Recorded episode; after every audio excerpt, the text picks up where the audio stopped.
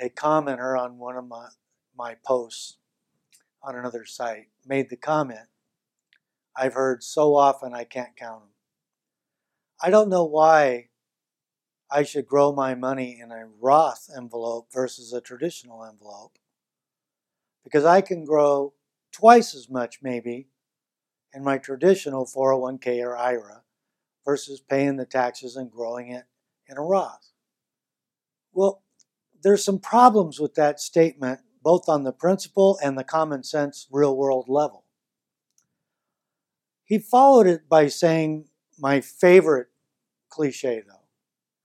Besides, I'm going to be in a lower tax bracket when I retire, so it really doesn't matter. Well, let me really get down to brass tacks here. Let's just skip all the niceties. You know why he's going to be in a lower tax bracket? Because he did it his way. He grew his money such that when he retired, he's getting taxed on every dollar he's taken out. Furthermore, on the, on the common sense route, he's in a 401k or he's in an IRA and he's investing in stocks and bonds and gold and silver, I get it. Do you think he's making as much continuously and consistently and reliably as discounted notes in first position secured by real estate? Really? The next time I see that happen will be the first. I'm not saying it doesn't happen, but you talk about exceptions that prove rules, that would be a classic. What people need to really glom onto is that if they've got, say, say they're 45, they've got $500,000 in a traditional IRA, or they've got that much in a work sponsored 401k. I just use the divide by two tax rule. Let's just say that if you move all that into a Roth, just divide your balance by in two. And that's horrible. That's that's bloody. That's gory. I get it. What do you think it's going to be like when this like this guy says, which is a joke? Well, I have a million dollars now. It's going to go down to five or six hundred thousand. Why don't I just keep doing it and go up to two million? Really? You think you're going to end up with two million in your 401k? Whatever you're smoking, you're not sharing. I'm sorry. That's, that's not funny anymore. That's sad. Because when people think that they're going to, in their work related 401k, end up with over a million, even up to $2 million, they either think they're Warren Buffett or they're sadly, tragically mistaken. So the assumptions in this guy's comment were completely wrong and, and almost unable to happen in real life. Show of hands.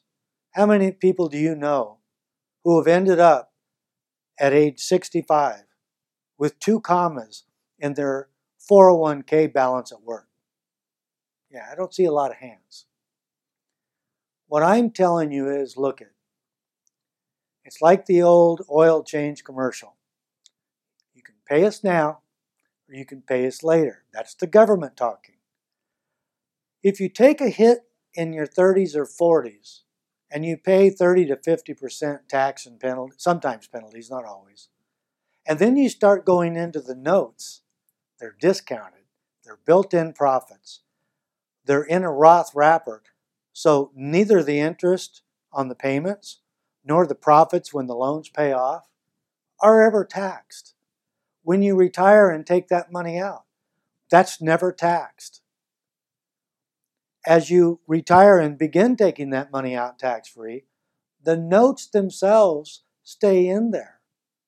They keep generating tax free retirement income to you, and randomly they keep paying off, generating more profits, which aren't taxed, which then buy more and sometimes bigger notes, which means the payments are bigger, which means you get a raise of more tax free income in retirement.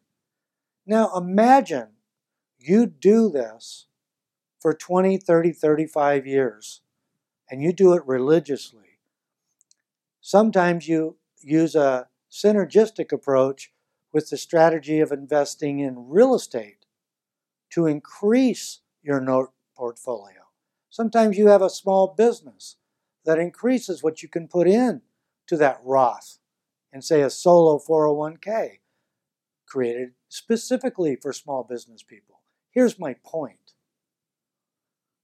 In a very boring way, and I mean mind numbingly boring, the average person can very slowly but very sure, surely and reliably build an income of more money after tax, often more than they ever grossed in their best year at work. You think their if it was all taxable, that their tax rate would be less in retirement? Of course it wouldn't. The only people that end up with retirements that are so small that their tax rates go down in retirement is because they listened to the common advice given where it says, don't pay the taxes now. Pay the taxes for the rest of your life in retirement. Who does that to themselves on purpose?